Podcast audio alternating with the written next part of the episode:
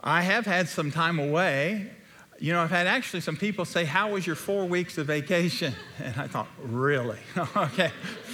I haven't spoken in four weeks, but just for the record, I've had three days of vacation. Okay, there's three days during that time away, uh, and uh, but we had a, involved in a uh, mission conference and board meeting, that was exciting. Susan and I did have a few days away, but the big reason for taking some time off. Uh, and the ones that stepped in and did the teaching, didn't they do a wonderful job? Aren't you grateful? I tell you, our staff here, thank God uh, just do a tremendous job. I'm so grateful for them. But uh, I was away, and uh, most of it is about preparation, looking forward, and thinking and planning and praying. And so I thought I would uh, share just maybe a little bit of update with you uh, about uh, some of those things as we see ourselves looking forward. So I do this for myself and also on behalf of pastors and staff that I've shared most of this with. First of all, is a, a time away of just personal reflection, a little bit of time look back on the year and the years. What a year last year was. Uh, about 160 of us going to plant a new church, Emmanuel Church. And I want to tell you, I was there a couple weeks ago on Sunday morning. God is doing great things as two of our pastors, Jared and Derek, are leading that. And uh, this large group uh, from our congregation went out, away one year ago and started that. Uh, God is doing some exciting things. So we were there uh, to be a part of that. Uh, also, with their moving, a lot of key leaders in many areas, especially children's ministry, a lot of key leaders. But wow, have we seen God provide and raise up. And grateful, Steve's leadership has been tremendous coming along after that launch, and we're very, very grateful. And so it's been exciting, and I know many of you are praying and being a part in that ministry. Uh, just for me personally, you know, I'm coming up uh, this December 31 years that I've been here, 31 years. And I look at, I, I say, it's not possible. I look at the calendar, I say, still not possible. And then I look in the mirror and I say, oh, yeah, it's been 31 years. and no doubt about it. Uh, but they've been blessed. But it, I want you to know that during this time away, it was interesting, kind of surprising. Um, I, the Lord uh, brought something across my path, which was uh, being approached about an opportunity for another ministry leadership position. Was not in pastorate, but another significant ministry leadership. Did not see that coming. It surprised me. Uh, but Susan and I went to time of prayer and fasting about that and thinking about it. And uh, it, in many ways, yes, it was exciting to think about the implications. But I just came away, Susan and I, absolutely after prayer and seeking the Lord, that this is where He has us. This is where we belong. We're excited to be here uh, the years move ahead, but very, very, very thankful to have the privilege of serving here with you all. So we're looking forward to that. But I, that, was a, that was an interesting thing that happened uh, during the time of way. So I thought I'd just be a little bit transparent, share that with you as well. Also, I mentioned to you about a book that I've been, uh, I, I, thought about writing, and uh, now I'm, I should have thought more about before I thought about writing that, okay? And uh, it is in the process of being completed. The editing has happened. I want to say a special thanks to Lisa Stillwell, uh, who's done so much work in the editing and getting this published. It's just wonderful. Uh, and uh, it will be available in about three weeks uh, here. Uh, but I want to tell you an amazing story about it, a God story. in three weeks, Susan and I have the opportunity to be doing some teaching in Romania with our partners over there. About 80 or 90 churches will be coming together. And so I wanted to teach this material, felt led to teach this material while I was there. Uh, and uh, so talked with Lisa, we talked with Eugene Groza, and believe it or not, in about two week period of time, he pulled together a team over there and they translated this book into Romanian, okay? Sent it back over here. Lisa worked on it. It's, it's actually being published in Romanian before it's published in English. I don't know what that's about. So, you know, that's my life. It's always been weird like that, you know. And so, so that's happening, but in about, it's called In His Image, and in about, uh, three weeks uh, for third week of September. So that, that will be available. And I look forward to sharing that in Romania. And also, Scott had mentioned about the Central uh, American uh, missionaries and Mexico and the Caribbean. And in October, have an opportunity to be there with them and teach this material as well. So I'm really grateful for that. Um, this summer, we've had our focus on Reformation. This is the 500th year of the Reformation. So we've had a summer Reformation. And I hope it's been a blessing to you these 10 weeks that we took, looking at the five solas, the five alones of the great work of Reformation. God used these truths to transform Christianity uh, five, 500 years ago, and it resounds to this day as we focused about grace alone and faith alone, Christ alone, Scripture alone, to the glory of God alone. And I was blessed to be a part of that and hear the men as they were sharing. But I want you to notice inside uh, your bulletin, there's an insert there, a really unique insert that Joe has prepared for us, our pastor of adults, that reminds us of something. I want you to read this. Uh, it reminds us of what the Dutch pastor did say that the Reformed church is always reforming, always reforming. That means that we are going through a process, ongoing process of reformation. That God's, God is always reforming us back to the image of Christ and aligning us with Scripture. And so, as we think about that, we want to continue going now into the fall, beginning next Sunday, on this focus on Reformation. But here's what I'd like us to do. Beginning next Sunday morning, we're going to start focusing on a personal Reformation. A personal Reformation. Because you see, what we can think about the Reformation is that it's historical, it's something that happened in the past, but the Lord wants us to experience personal Reformation. What I want us to do is just go through uh, several encounters that are recorded in the gospel where Jesus realigned his disciples so that they would see things as he saw them. They would value things as he valued them. They would have a worldview that was his worldview. And so we're going to do a journey beginning next Sunday and take us through November 20th, Lord willing, on a personal reformation. But then also, we're going to focus this fall on a West Park reformation. A West Park reformation. Yes, we are a church that affirms those scriptures that we've talked about, those doctrines. By God's grace, we are, and we want to continue to be, a orthodox church. But what a church must do is constantly examine the, ourselves to make sure we are aligned on the New Testament principles for the church.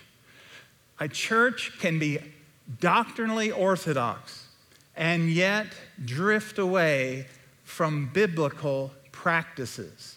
You see, the Bible not only tells us what we're to believe as a church, but it also tells us how we're to live and how we are to carry out ministry. And so, as pastors, we feel strongly that we need to do this. And so, what we're going to do this fall, and I believe it'll continue as a part of the, uh, the flow of our church, is we're going to set aside the last Sunday night of every month, the last Sunday night of every month, beginning this August 27th, and we're going to call our church to an evening worship, a family gathering, a family gathering. These are not business meetings. I want you to know they're not business meetings. They are worship services about family matters, about us as a church. And we are going to focus on what I would call three I words, three I words that I think are going to help us greatly here at West Park. Number one, focus on information. Information. Eh, what do we need to know? We want to be more transparent. We want to have a culture of transparency here. What's going on? What's taking place? What's the vision? And so we'll have an opportunity to share information with our church family in a more uh, slower pace, a more uh, a more uh, informal atmosphere, if you will. Secondly, inspiration. We need to hear God's stories of what God is doing uh, in our church, through our church, in people's lives as individuals, uh, God's stories from out in the field, God's stories. He's alive, He's working. And so we want to encourage each other in inspiration. And then we need to call our church to greater intercession. Greater intercession, prayer, prayer for our work, pray for our community, praying for our country. Without Him, Jesus said, we can do what? Nothing. We can do nothing. And so these, I think, are going to be very, very helpful for us as a church. And I'm looking forward to those. And again, set aside those Sunday evenings. What we're doing here is the Sunday that we have communion as a church family on Sunday morning, the last Sunday. Then that night, we'll have a family gathering. And then looking into the fall and looking beyond, I wanted to share some things with you. Uh, again, just pastoral chat here of where we're looking beyond this fall. And this is a come out of discussions our pastors have had Deacons have been involved in this, staff members, many people. Uh, I want you to know we're looking ahead and calling ourselves to consider what's the 2020 vision that the Lord has for us. The 2020 vision. You know, before we know it, it's going to be 2020. Can you believe that? But that'll be here so quick, quickly. How far, how long ago does 2014 seem to you? Like that. 2020 will be here. And I like the way to use 2020 as a way for us to get real clear about His mission. The Lord's mission is to be our vision. We want to have clarity on His mission. And so I want us to really discuss this fall and going forward what is it the Lord is calling us to do as a church over these next three years so that we can accomplish what He's called us to do, and that is to make disciples. Make disciples, more disciples, better disciples. That's what the Lord wants in this earth. He wants more disciples and better disciples. He wants us to grow in grace and knowledge of the Lord Jesus. He wants us to go deeper in the Word and in knowledge of Him. And He wants more people to know his son Jesus Christ. More disciples, better disciples. And so we're going to talk about how might we be involved in that, that mission, our vision. The specific focus of that is something I want to share with you. You know, if you've been here for a few years, that the Lord led us as a church family to see our community with a fresh set of eyes. What, what can happen to a church over a period of time is this, especially in the suburbs. You drive in, you drive out, we gather here, we drive out, and we have a wonderful time of worship. And yes, we want to be a loving people.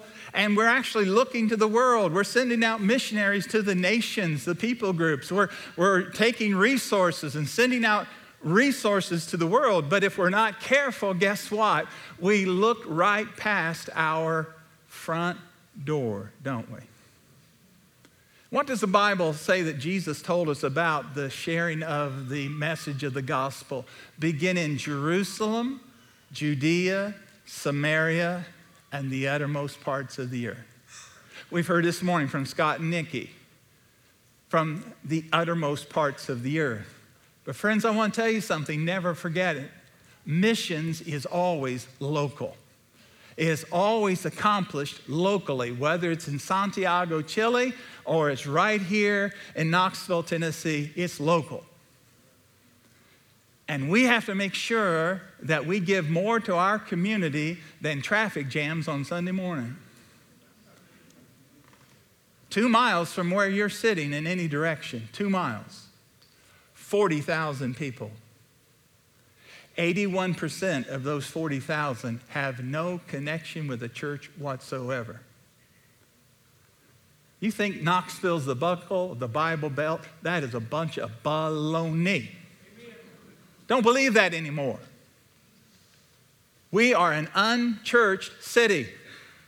We got all kinds of buildings, most of them people like BBs rattling around in a boxcar, empty. We need to reach the people that God has right around us. And we have to have fresh eyes. So we were called to what we called envision, to, to look at our community around us, our Jerusalem. We called it, remember, Cedar Brook, Cedar Bluff, Middlebrook, just kind of where we are. How can we really minister to our parish? And so God led us to these five initiatives. And let me remind you of what they are.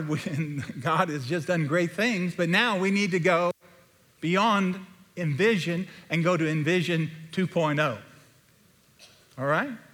Mercy Ministries was one of our strategic gospel initiatives. We called the church to evaluation of that. And out of that came the Bread of Life ministry, the furniture ministry, the benevolence ministries and varieties of ways and how God is using them. But, friends, listen, we, we have to understand that meeting felt needs and real needs, physical needs, is a way that we also share the good news of Jesus Christ. The gospel is social, it's not a social gospel. But the gospel is social. We reach people, touch them in their need, and then let them know about the greatest need and how Jesus Christ can fill that mercy ministries, the counseling ministry. God has so blessed that, but we're just scratching the surface. People that are confused and hurting and depressed and lonely, and they need answers. Uh, they need the great physician to minister his balm to their souls. Real biblical counseling. And a lot of times that's good old evangelism. They need to know Jesus. And Jesus, Jesus helps us with a lot of our problems, doesn't he? Then we had the families at risk. Families at risk. We, we recognize that there are families that are, have special situations. Maybe it's the special needs of their children and developmental disabilities. And we started His Abilities Ministry. We have about 40 uh, young people, families involved being ministered to that by that. We, we partnered with the Boys Club, Girls Club for Witness. We now have five days a week from 2.30 until 6 o'clock, 150 boys and girls back in our other buildings. You want to know why they're getting wear and tear? Because they're being used for ministry. And I like that. Yeah, I'd rather see that than crystal clear, spotless, fresh rooms that aren't being used for the Lord, right? Thank you. Okay. Thank you. Now, now you remember that on Sunday morning when your ABF looks like it's been trashed, okay? I want you to know that. that that's the way it works. And um, Parents Day Out, we have 140 children being ministered to every, every morning. It's amazing. International friends. God's called us to the nations, the nations at our doorstep. Did, I've asked you, do you know when we started looking, when I started actually looking into our community, I thought I knew the community in which I pastored for over 20 years. But I was clueless in some ways. You know that Cedar Bluff Middle School and Elementary is the most diverse school in schools of all the system in Knox, Knox County. 26 different nations represented in the student body over there. 26 different nations. We've got 27 or 28 involved in our international friends, ESL ministry. The nations are at our doorstep. And folks, I want you to know I understand in a political environment when we're hearing about borders and the need for borders, I understand that and I and enter into that in, in a deep way. But I want you to know you cannot put a border around the compassionate love of Jesus Christ. People are made in his image and they are deserving of his love, our love. and we must reach them. And then when we did Envision a few years ago, I said it would take a few years before we knew how to accomplish this last one missional campus. How do we develop this campus? And we said we're going to start with using the buildings that we have. And I talked about no sacred spaces, only sacred purposes. There's not a sacred space on this, in, on this campus. These are just brick and mortar. The only thing that's sacred is the sacred purposes that are carried out here. And so we're using these buildings. Man, are we using them. But we need to now think about what do we need to do in order to have facilities in the campus development to do even a better job of ministering to our community, West Park, and our community around us, Cedar Brook.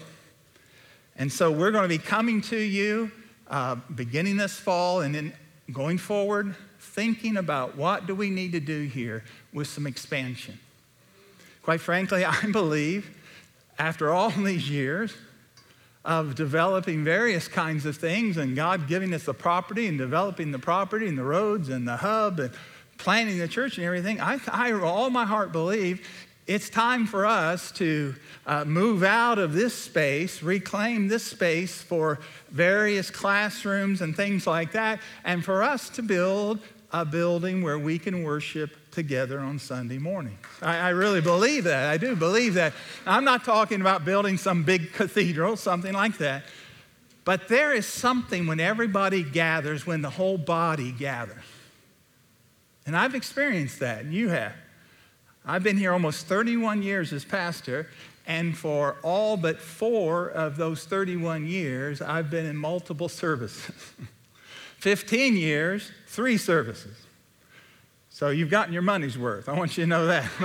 but I do know that when the body gathers as one body, there is a unique and powerful uniting of the people of God for who they are. And I'm going to ask that we seriously consider that going forward, and so how we can reclaim what we currently have for other purposes and think about the need that we have of being gathered as the people of God.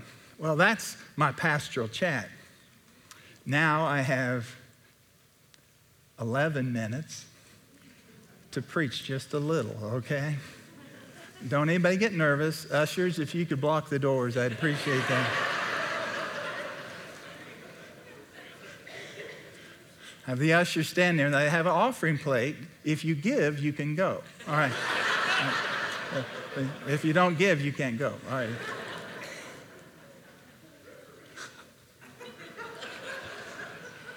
Second Kings. Let me just give you this, these thoughts. I, I want to give you, it's not an exposition, certainly. I'll try to begin that, Lord willing, next Sunday, but just an exhortation. Please. Second Kings chapter 6. And I think you'll be encouraged by this. Second Kings chapter 6, beginning at verse 8. This is the story here of when Israel was invaded by the Syrians and Elisha, the great prophet, was, by the power of God, informing the king of Israel what the Syrians were doing. And here's what happened 2 Kings chapter 6, verse 8, page 312, if you'd like to use that Bible provided.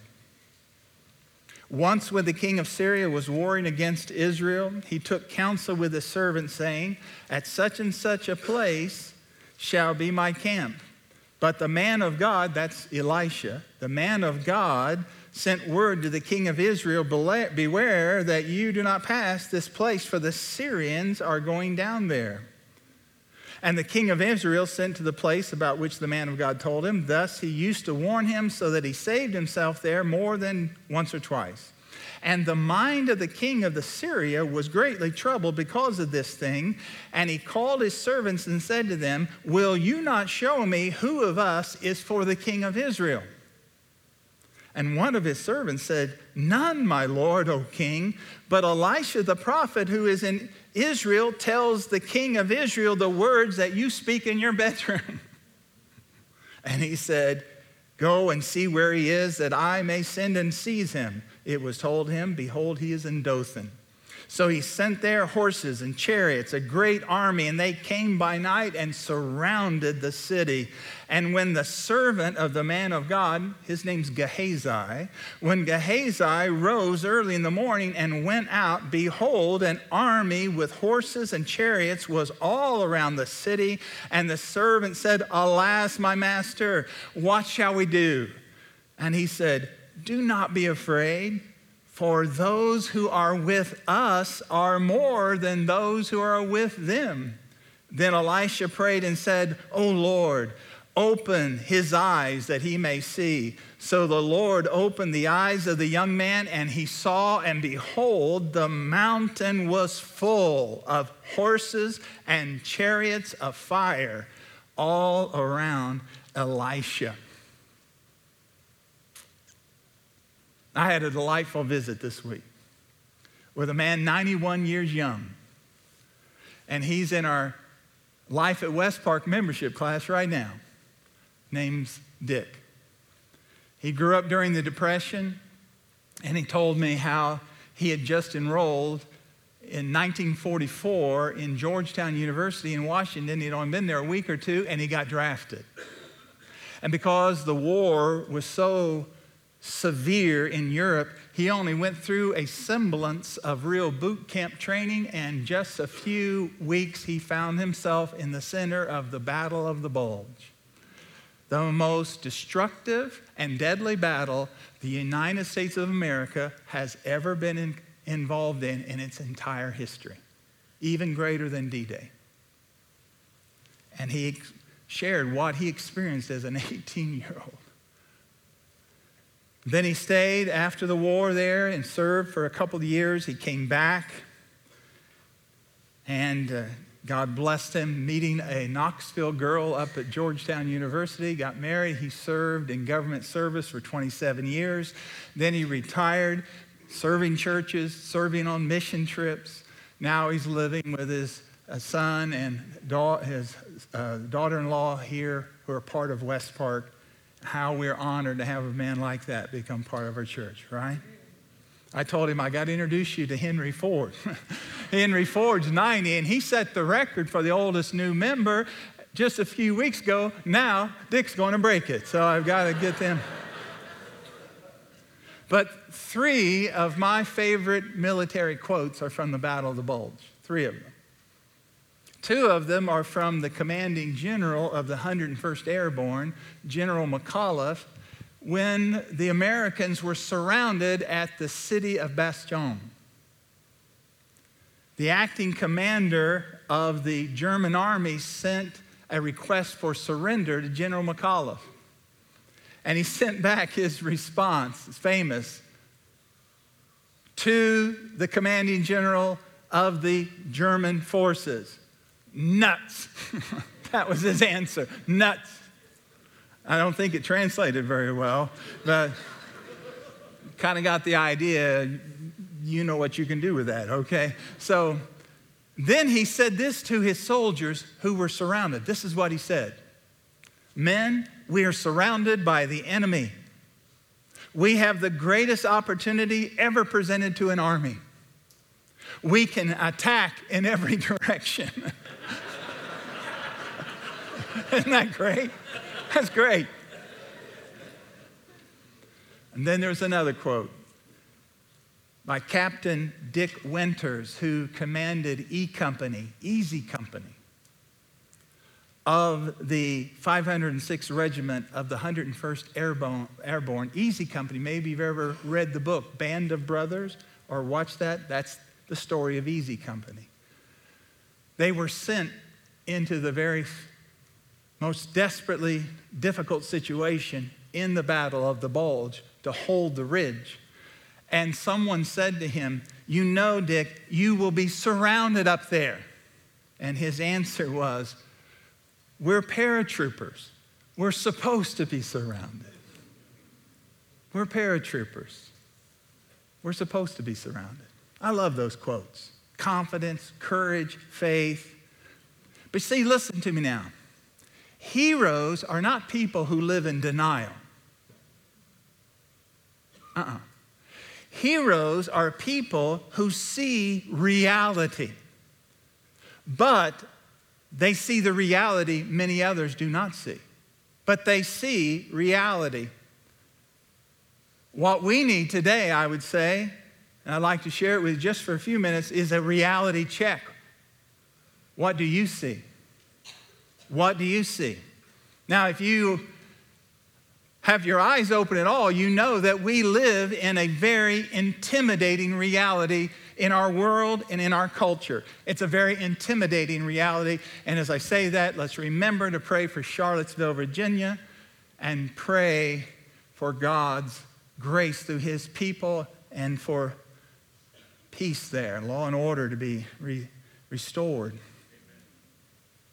The Syrians here were surrounding the people of God. And that should never be surprising to the people of God. As a matter of fact, Jesus, listen, Jesus, our commander in chief, told us we would be surrounded. What did he say? I, behold, I am sending you forth as lambs into the midst of what? Wolves. Jesus said it's not only we should not be surprised that we're surrounded, he said, listen carefully, we're supposed to be surrounded. Jesus said, I want you to be in the world, but not of the world, but I want you to be in the world when a person desires to pull himself out of contact with the world, when a Christian wants to go in, in total, complete seclusion day after day after day from lost people, that Christian doesn't understand the will of God. We are to be in the world, but not of the world. We are the Lord's paratroopers. We're supposed to be surrounded and we're supposed to be surrounded so we can attack the enemy in every direction. Now, here's what you have to be clear on, church who's the enemy? The enemy is not people. The enemy is not another political party that you may not support. That's not the enemy. The enemy is Satan and his kingdom of darkness. And we're to attack his kingdom. And how do we do that? We attack light with darkness with light, and we attack hate with what? Love. Do not be overcome by evil, but overcome evil with good. There is no power on earth like the power of the love of God in Christ Jesus in a Christian's heart. And that's our power. Our power is not in a ballot box. Our power is not in a referendum. Our power for our kingdom, our Christ, while we're on this earth, is love. That's our power. Don't ever forget it. Never confuse what you're about as a citizen as being identical with what you're about as a follower of Jesus Christ. Look around. It is an intimidating reality, but now look around, folks. There's an invisible reality. There's an invisible reality, a reality check. What's the reality check? There's more that are with us than are with Him. Who are we fighting? The Prince of Darkness. Who serves the prince of darkness. Who are his leaders? His demonic spirits. I remember the story of a missionary teaching new converts about angelic beings, demons, and angels. And he said, You know, Satan revolted against the Lord and he pulled down a third of the angels. And one of the new Christians went, Oh. And somebody in the back said, Praise God. I said, What are you talking about? That means there's two angels for every devil. That's what that means. There are more with us than with them. What's the Bible say about angels? Listen, listen, teenagers, listen, fourth and fifth graders. We're surrounded by aliens. Alien. Angelic aliens. Hebrews 2:14.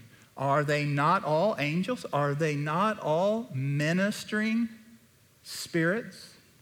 sent forth, sent out to serve the sake of those who are to inherit salvation. That's who angels are. They are our servants. They are to be with us and help us. They are invisible, yet they're real, right? They're absolutely real. The unseen reality is the reality. The Bible says the things of this world are temporary, but the things that are not seen are what? eternal. Eternal. Look around us. We need a reality check. Those that are for us are more than those who are against us. Not only need to look around us, we need to look above us. We need to look above us. I said I'd be done by now. I lied. I'll stand here down front and I, I'll do penance or I ask for an indulgence. Oh, okay, I shouldn't have done that. Okay. Bear with me just a minute. I want you to look above us at the inspiring reality. Now, you, you got to turn there. You've got to turn there before you go. Hebrews 12. You've got to turn there. Let, me hear the pages turn. That's the wind of heaven. Okay, let me hear the Bible pages turn. Hebrews 12. What does it say? Hebrews chapter 12, page 1008 of the Bible provided says, verse 1 Therefore, since we are what? Surrounded by so great a cloud of witnesses. Who's that? That's the believers who've gone before us in chapter 11 and they've gone on to heaven. Now they are surrounding us. And now, since we are surrounded, look around you, look above you. Now lay aside every weight and the sin which clings so closely. Run with endurance the race that is set before us. Look around, look above. That's the reality. Have you ever had, have you ever experienced someone cheering you on when you didn't think you could do it? Did you ever experience that? You know, from my childhood, I loved baseball. I don't know why I loved it. Crazy about baseball. Played it, played baseball competitively from my childhood all the way up to my early college years. Just loved it. But baseball could be intimidating. intimidating. You walk out there to the plate all by yourself. You're surrounded by your opponents. They're trash talking at you. Their fans are yelling at you. The pitcher is 60 feet, six inches away, and he's throwing fastballs that look like aspirin tablets. It's intimidating. And I remember so well the last game I ever played in the Babe Ruth League. Now, Babe Ruth League was 13 to 15. Last game I ever played, I had been privileged to be on the All Star team all three years. Now we're in the city championship. It's the last time I'm ever going to be at bat in Babe Ruth. Two men on base, we're playing for the championship. My final bat, all the trash talk was going. Star pitcher on the, on the mound. But also, my, my teammates were saying, Come on, Sam, you can do it. Coach saying, Come on, come on, Sam, you can do it. You can do it. Our fans, Come on, Polson, you can do it. And then I heard that voice from right behind the backstop. Beautiful, blonde haired teenage girl, Susan. Yeah. She said, you can do this, Sam. You can do this. And I want to tell you, it became a field of dreams moment. I, have never experienced anything like it. It was like everything just. that pitcher, his fastball looked like slow motion. That ball looked as big as a melon. And I crushed it. I just crushed it. It went over that right field fence. I think it's still circling the earth as a satellite. I mean, I just crushed it. And, and I, I got to experience again the greatest experience there is in sports. I don't care what your sport is, the greatest experience in sport is to trot those bases when you've knocked one out of the ballpark. And I looked over, and everybody in our stands were standing to their feet, cheering, except three people. My dad, my uncle, and my oldest brother, they thought it would be bad manner to do that. but after the game, they hugged me. And I can still remember my dad's arm on my shoulder as we walked away, the old cleats clanking on the blacktop. Teammates. It's our time on the field. Look in the stands. It's homecoming game. There's the former players of our team up there in the stands. They're cheering us on. They're saying, You can do this. You can do this. We were there. God was faithful. He'll be faithful to you. You can do this. Folks, this isn't make believe what I'm telling you, this is reality.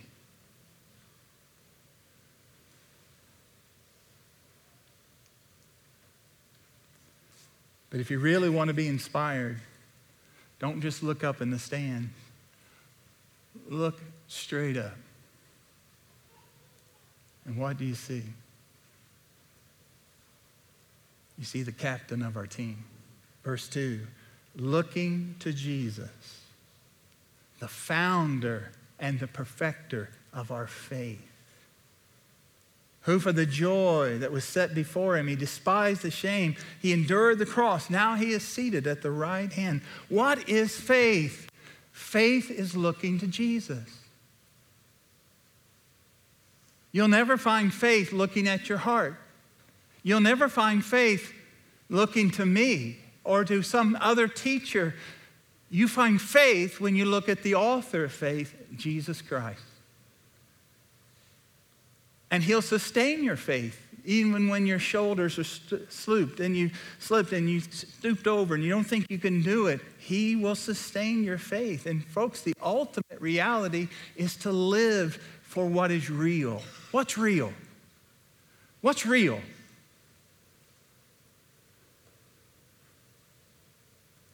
Please don't say this to me. I, I, try to be a good Christian, but I'm not that good. People say, We know went to church.